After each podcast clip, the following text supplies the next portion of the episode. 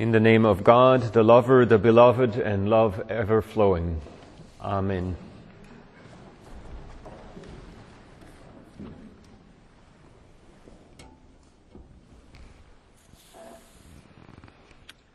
Today's parable can be read as a metaphor for the end times. The message to God's people seems to be be prepared to wait. Don't assume you have enough oil in your lamps. Take some rest if you must. Be prepared. Be provident. In some religious traditions, Advent still begins on the sixth Sunday before Christmas, the Sunday after St. Martin's Day. That's yesterday. Advent was that long between the fifth and eighth centuries. You can still find traces of that in the readings of the few Sundays before our current four week Advent. The season of Advent in the Christian calendar anticipates the coming of Christ from three different perspectives. The physical nativity in Bethlehem, the reception of Christ in the heart of the believer, and the eschatological second coming. Our parable today focuses on the third perspective, on the coming of Christ at the end of times. Is coming in glory. The world today makes you hanker for the second coming, doesn't it? Reading, listening, watching as little as possible about the world today can indeed be more anxiety producing than the end of time. Can all this be over yet, Jesus? But more on that later. This parable stresses the importance of constant personal spiritual preparedness. Are we always willing to say yes to God's grace and face the consequences? If you are like me, there are days that your preparedness is wavering. But in my understanding of God as manifested to us in Jesus, God's grace is like the sun and the rain. They fall on everyone, the good and the challenging, regardless of merit. The evangelist Matthew was very concerned with encouraging his community of believers to endure and persevere in faith. Matthew is clearly writing for a Jewish Christian audience living in, within the immediate proximity of the homeland itself.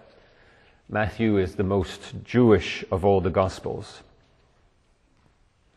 At the time of his writing, this community of his was going through incredibly challenging times for their faith. The temple at Jerusalem had been destroyed by the Romans and the population of Jerusalem scattered to the winds. Many then were hoping for Jesus to return very soon and get everyone home safe and sound in the kingdom of heaven come to earth. With the parable of the ten virgins, Matthew is saying, not so fast, folks.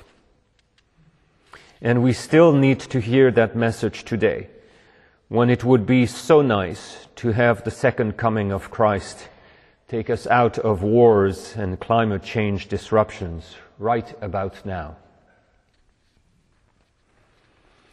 Matthew is suggesting that we will need to wait and that we will have to be prepared for a long wait.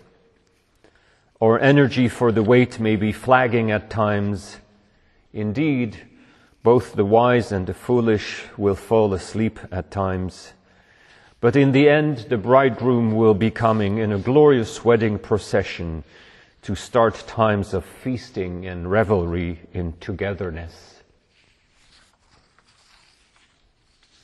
So it seems the point of this parable for the people of God is to live joyfully and expectantly, for we are invited to the wedding feast but we are to live prepared in Christian hope, attempting to discern the will of God and to do it as well as we can.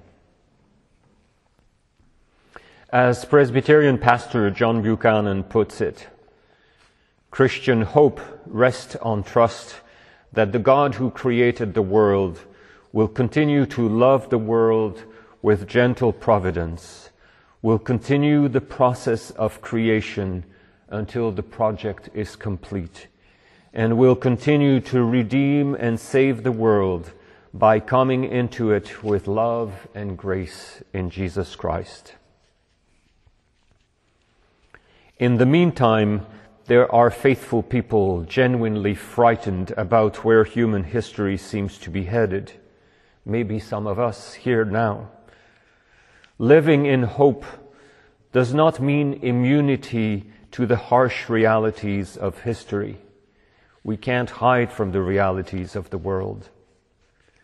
On the contrary, living in hope means living confidently and expectantly trusting that the Lord of history continues to come into life with compassion and redemption and hope.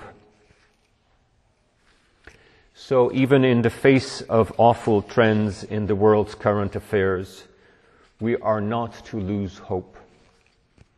We are to trust that God is engaged with it all, whether we discern it or not.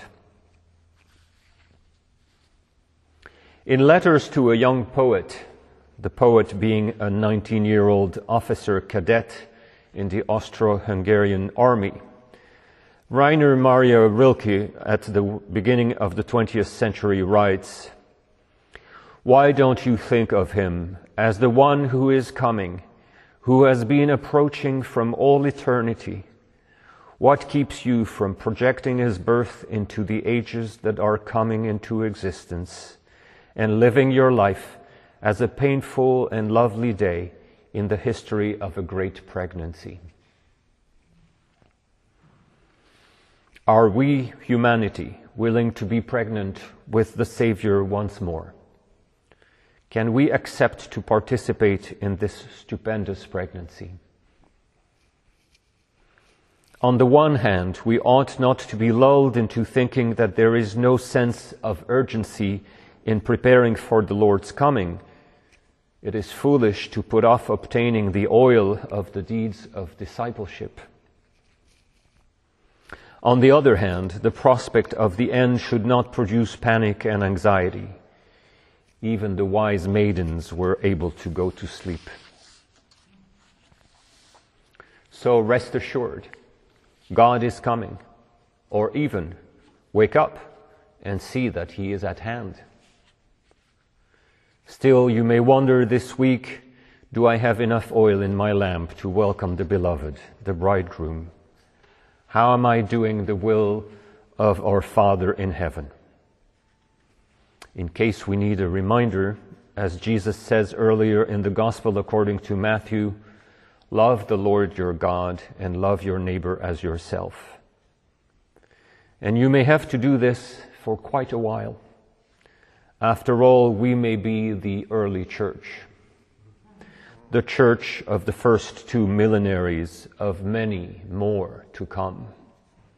Only God knows the time. And finally, I think Matthew ended his parable with retribution for the foolish because that's how he felt at the time about those who did not see God's grace and respond to it readily but I happen to be a universalist. I believe God's grace and mercy are endless. That is the God I have learned to know from Jesus. Only those who will, to the bitter end, deliberately refuse to accept God's grace and mercy will not enjoy God's deepest embrace and love, but it will be self inflicted pain. I believe in a God whose invitation to love is always open, even after the wedding party has started. The bridegroom is coming home. Let us rejoice and prepare for the feast. Amen.